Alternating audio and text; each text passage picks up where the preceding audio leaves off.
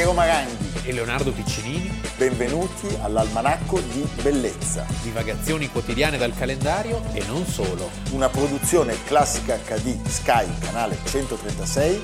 In collaborazione con Intesa San Paolo.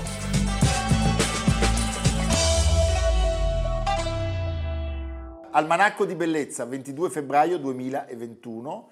Bene, prima di iniziare la nostra puntata voglio consigliare al pubblico un libro Teatro da leggere, mito e conflitto di Maddalena Mazzokut Miss, che oltre a essere professore di estetica all'Università Cattolica di Milano, è anche un drammaturgo e soprattutto autrice di libretti d'opera molto molto belli per compositori importantissimi e grandi amici del canale, ne cito uno soprattutto che è Azio Corghi, ah, certo. eh, personaggio stupendo, lui e la sua fisarmonica.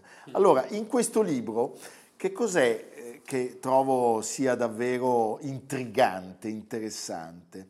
Teatro da leggere è un libro che racconta non il teatro dalla parte del pubblico, ma dalla parte di chi crea, cioè chi eh, nell'atto creativo, rubando, eh, immaginando, inventando, soffrendo, vivendo tutte le contraddizioni, il pathos, l'adesione, la coerenza di questo processo. Porta nel linguaggio teatrale tutte le sue pulsioni. E il mondo. Sì. E quindi questo è un libro che vi divertirà, vi sorprenderà, edizione Le Monnier Università. Io vi consiglio davvero di immergervi. Tra l'altro è un libro in cui si può entrare da porte diverse, perché è suddiviso in capitoli che vi danno la possibilità di scegliere come volete un po' il vostro approccio. Penso che questa sia una fatica che vada premiata con un'attenta lettura. Teatro da leggere, Maddalena Mazzo Kutmis. Nelle migliori librerie. Come sempre. Buona lettura. Buona lettura. Evviva, iniziamo la nostra puntata. La iniziamo con una storia diciamo, in mezzo alle storiacce che è giusto raccontare. Noi in questa trasmissione abbiamo il culto della storia e consideriamo parte dell'almanacco di bellezza anche la storia quando è violenta, iniqua, crudele, perché riteniamo che non si debba mai dimenticare. Oggi vi raccontiamo una storia diversa, poco conosciuta, anche perché è talmente soggiogata dall'abominevole vicenda che le sta intorno. E poi perché è una storia che, diciamo la verità, è stata raccontata a partire dagli ultimi 30 anni. Il nome è quello degli fratelli Scholl, che si trova in molte scuole e in molte strade della Germania. Della Germania.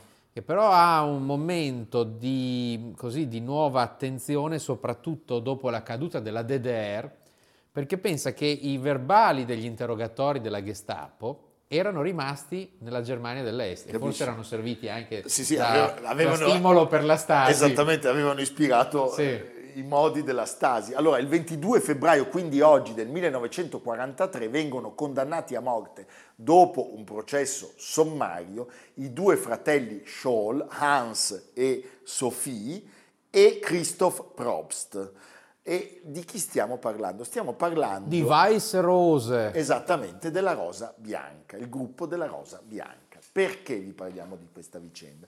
Allora, partiamo dalle origini.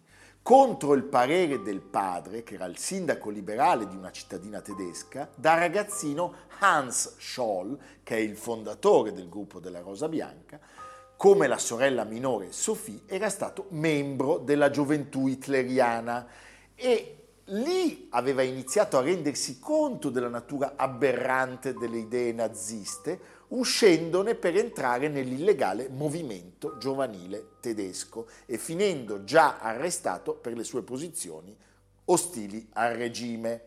Durante la seconda guerra mondiale Hans e l'amico Christoph, Christoph Probst, vengono impegnati come ausiliari tra le truppe della Wehrmacht sul fronte russo e lì scoprono da un lato cosa accade agli ebrei e dall'altro quanto sia fatale l'inevitabile crollo di un regime fondato sull'odio e, e sulle atrocità. sulla distruzione, sulle atrocità.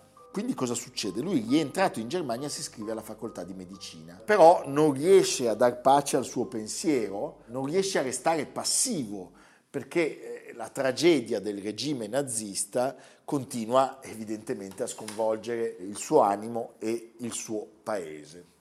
Allora, una sua frase ci fa comprendere quale fosse il clima e il suo turbamento il suo dramma interiore. Leonardo. Non è assurdo continuare a studiare aspettando che un giorno la guerra finisca e che tutti i popoli ci additino dicendo che abbiamo sopportato un simile governo senza apporre resistenza? Certo, è, un, diciamo, è anche un caso isolato questo. Sì, eh. purtroppo sì. È una storia di due ragazzi normali, perché non particolarmente ideologizzati, nel film che è uscito nel 2005 sulla, proprio sulla Rosa Bianca e sulla figura soprattutto di lei, Sophie Scholl, che è una ragazza normale, però capace di azioni eccezionali. Una ragazza che ascoltava le canzoni di Billie Holiday, che beve, che fuma, col fidanzato soldato al fronte. Una ragazza colta. Colta, che amava anche la musica classica. Ama la pittura, i libri, l'arte, studia filosofia, medicina. Aveva solo 21 anni Sofia sì. quando si iscrive al gruppo. Oltre a loro tre aderiscono alcuni studenti di medicina e proprio dai racconti del fratello e dagli ascolti, dallo studio dell'arte e della bellezza, i tre hanno maturato la certezza che il Reich è il regime mostruoso che oggi tutti noi conosciamo. E quindi è necessario, inevitabile, provare a fermarlo in prima persona. Il gruppo è un gruppo di ispirazione cristiana, come simbolo decidono di adottare la rosa bianca, perché la rosa bianca è un simbolo, è l'emblema di pace e purezza contro la, la, brutalità e la banalità del male. I ragazzi della Rosa Bianca divulgano volantini contro il regime che riescono a stampare con una sola macchina per ciclo stilare che sono riusciti a rimediare. Li spediscono a intellettuali, a professori, a studenti, li lasciano nei locali pubblici, li lasciano nei tram di notte. Sì, sì, è un impegno costante, notte e giorno spediscono a mezza Germania queste, queste lettere e poi arriveranno proprio al volantinaggio dentro l'università che sarà il momento della loro cattura. Il loro obiettivo è quello di risvegliare la coscienza, di trovare degli altri tedeschi che non possono riconoscersi negli orrori del nazismo. Ogni parola di Hitler è una bugia, recita uno dei loro manifesti più noti. Fate resistenza passiva, resistete ovunque vi troviate, impedite che questa atea macchina da guerra continui a funzionare prima che le città diventino un cumulo di macerie. In questo poi peraltro hanno assolutamente visto giusto perché questa sappiamo sarà la fine della Germania. Diciamo che la resistenza antinazista è un fenomeno veramente limitatissimo. Eh, limitatissimo. Eh, oltre ad alcuni attentati, tutti falliti, contro Hitler, che vedrà in questo un segno certo, della provvidenza. Come quelli falliti contro Mussolini. Però in Italia l'antifascismo comunque c'era, esisteva, certo. seppure una fascia minoritaria della popolazione. In Germania, uno perché molti erano andati via vedendo come si mettevano le cose. E due perché forse c'era un senso del dovere, cioè un sistema militare in cui la popolazione era eh, no, ingabbiata, però anche lì c'è poi un, un complotto ordito da dei militari, sappiamo, il, un anno dopo il complotto di Stauffenberg. Operazione Valchiria. Operazione Valchiria.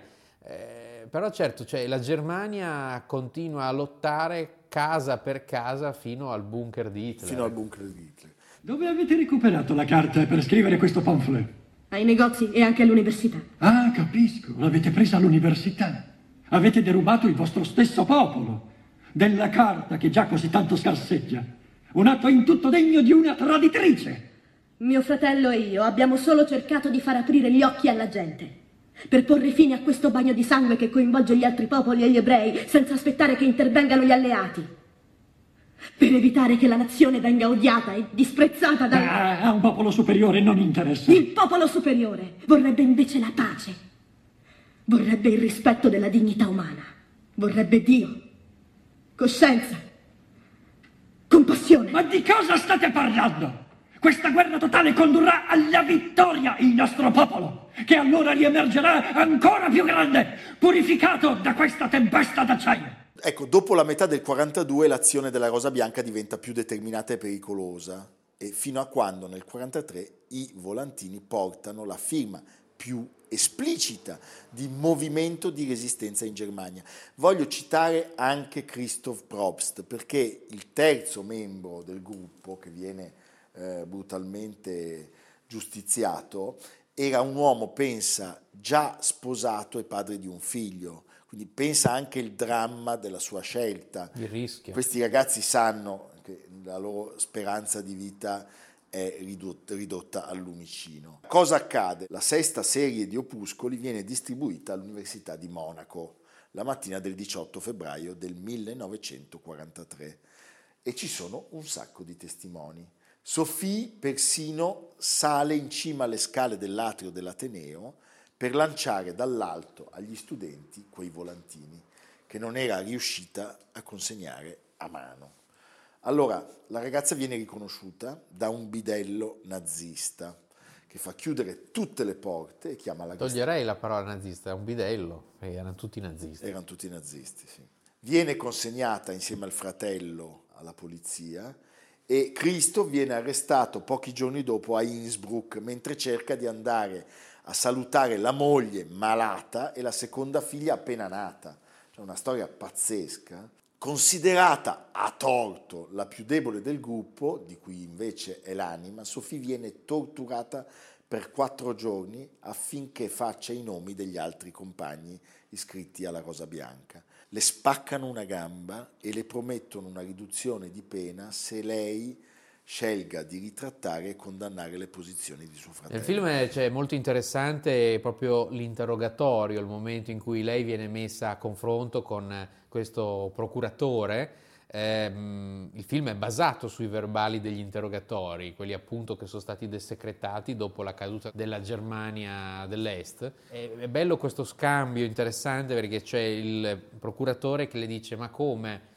E voi studiate mentre c'è la guerra, siamo noi che vi eh, paghiamo gli studi e vede cosa ha fatto, cioè non capisce niente di quello che sta facendo lei, non è neanche sfiorato dal dubbio. A un certo punto dice io ero un sarto e poi sono stati i francesi, le truppe d'occupazione dopo Versailles che mi hanno fatto poliziotto, ma se non fosse stato per il Führer non sarei mai diventato un procuratore.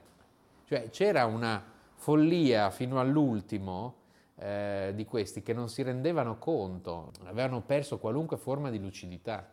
E poi c'era questo senso del dovere portato all'estremo, un senso del dovere perverso di questi nazisti pronti a tutto. Sì, però ecco, fammi dire che c'è un senso del dovere, come dire, opposto che è quello dei fratelli sì. Scholl. Infatti lei dice io oppongo il senso della mia coscienza al senso del dovere. Ed è talmente impressionante questa tenuta, questa coerenza, questa fermezza che anche gli aguzzini a un certo punto rimangono attoniti e colpiti. C'è un atto di umanità, se vogliamo, in questa abiezione inaudita, permettono loro di fumare eh, delle sigarette e di incontrare ancora una volta i genitori. C'è questo ultimo passaggio di Sofì verso il patibolo eh, senza batter ciglio o spargere una lacrima, con una compostezza che dai verbali pare abbia turbato persino il suo boia.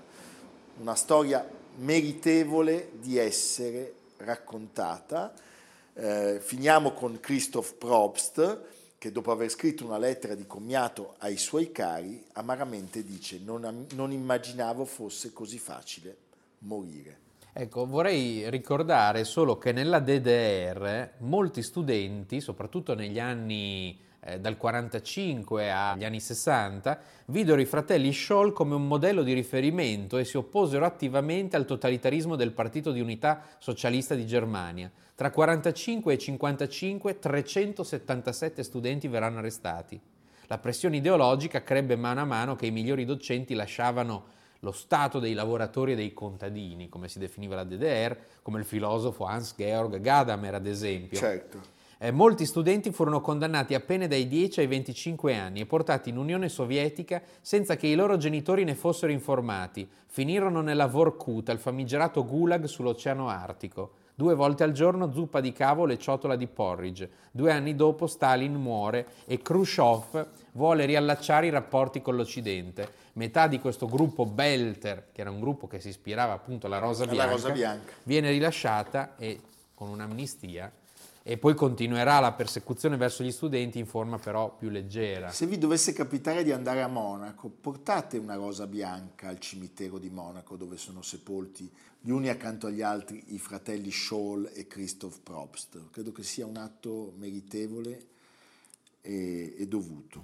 In nome del popolo della Germania, nel processo criminale contro Hans Fritz Scholl di Monaco, Sofia Magdalena Scholl di Monaco e Christoph Hermann Probst di Altrans, la magistratura di questo tribunale del popolo ha riconosciuto, a seguito dei procedimenti del 22 febbraio del 1943, che attraverso alcuni volantini gli imputati hanno incitato al sabotaggio degli armamenti e al sovvertimento e alla distruzione delle fondamenta nazionalsocialiste del nostro popolo. Hanno propagandato idee disfattiste, hanno offeso gravemente il Führer, favorendo in tal modo i nemici del Reich e allo stesso tempo demoralizzando il nostro esercito.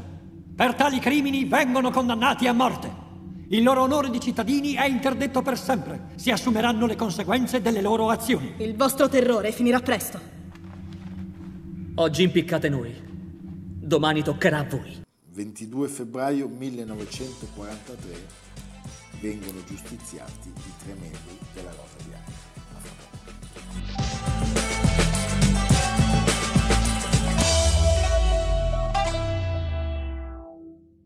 Louis, si vous aviez un conseil à donner à un jeune cinéaste aujourd'hui, qu'est-ce que vous lui diriez? Euh, du point de vue technique, je ne peux pas donner de conseils. Chacun a sa technique spéciale. Je lui donnerais plutôt un conseil de type moral, soi-disant. C'est-à-dire de ne jamais faire aucun film, un film peut-être bon, médiocre ou mauvais, mais il ne doit jamais être fait contre la conscience et les pensées l'idéologie de l'auteur. Donc je lui conseillerais, même s'il crève de faim, de ne rien faire qui puisse aller contre sa conscience ou ses idées. Leonardo, queste erano le parole di Luis Buñuel, spagnolo per nascita, di vecchia stirpe aragonese, funzionario per vocazione, francese per libera scelta.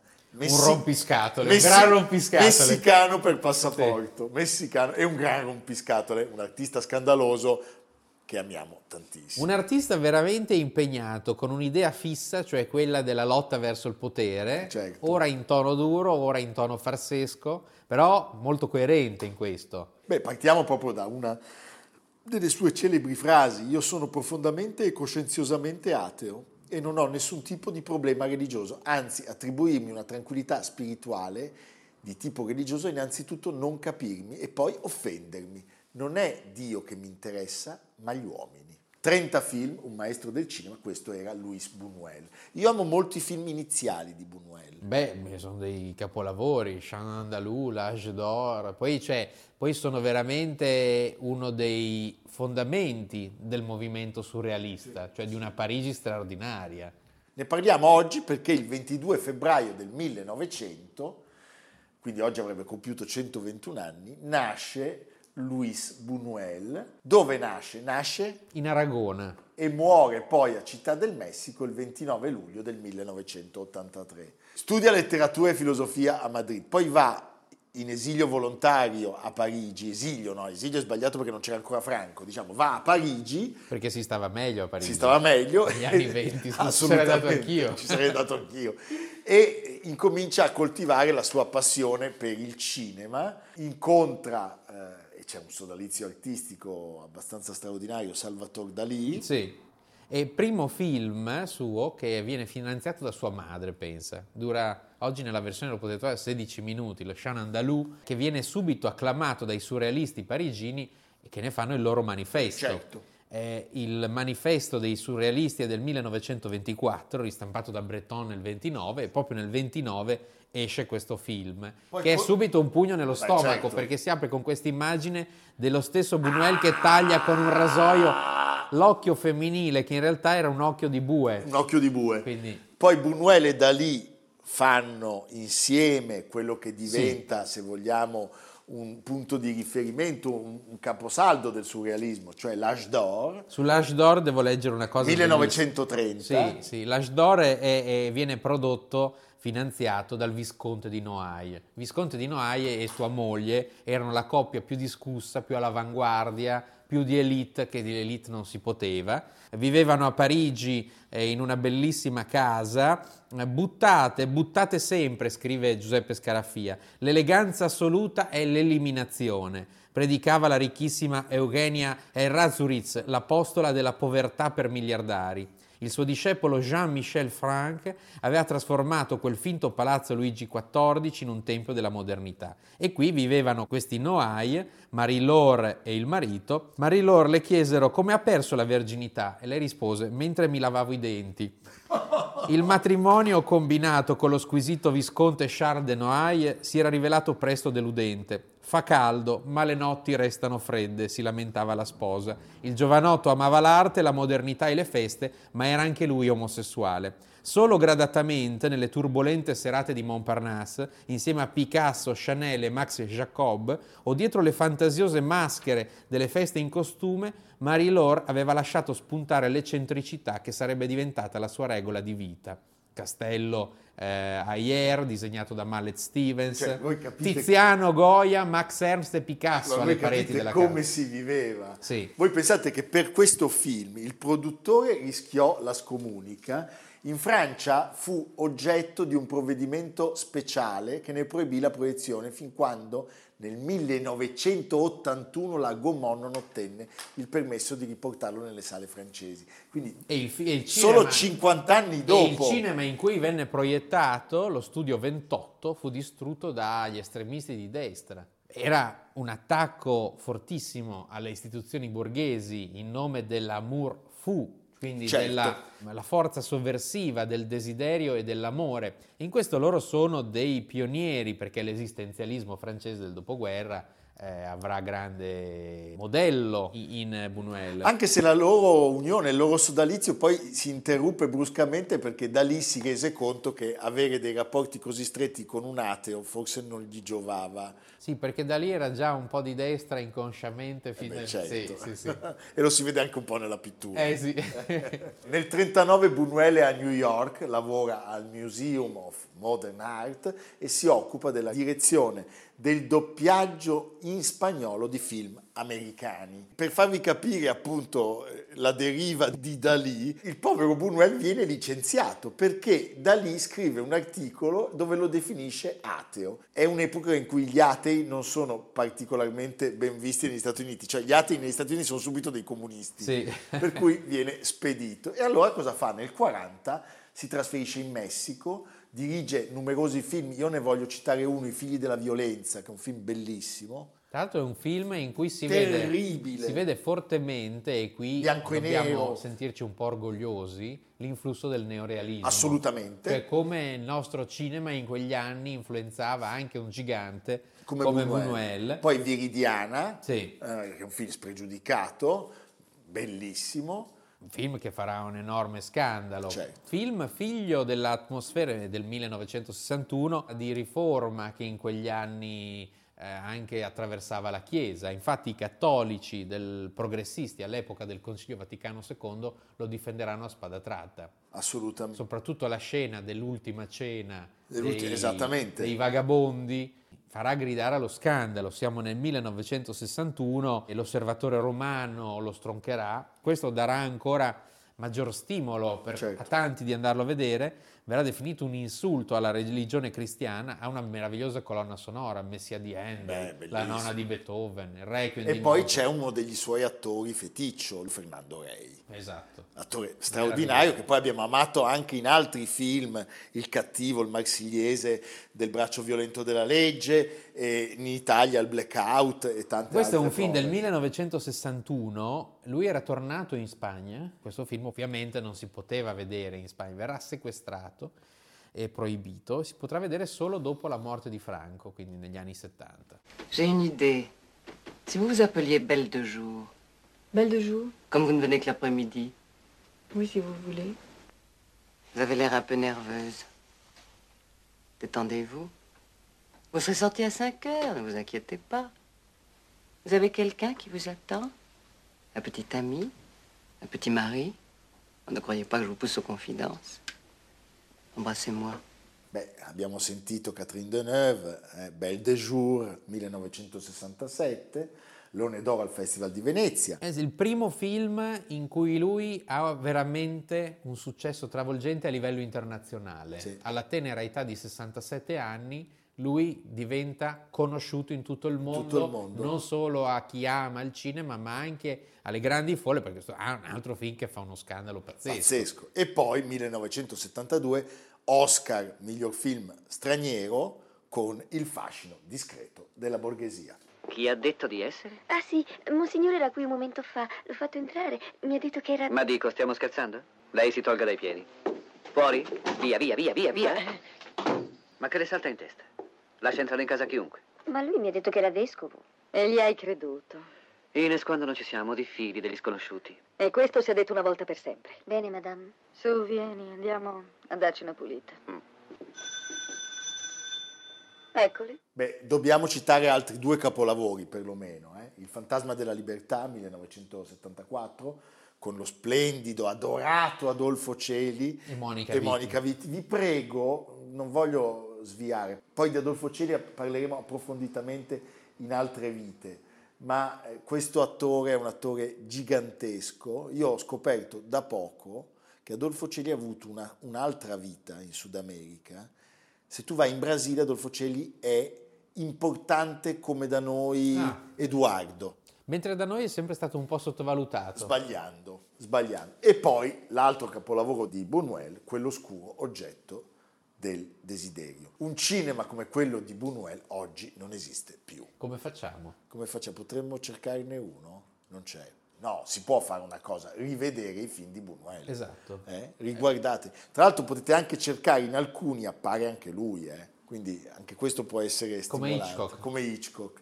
Senti Leonardo, 22 febbraio del 1900, Buñuel, mi raccomando. eh.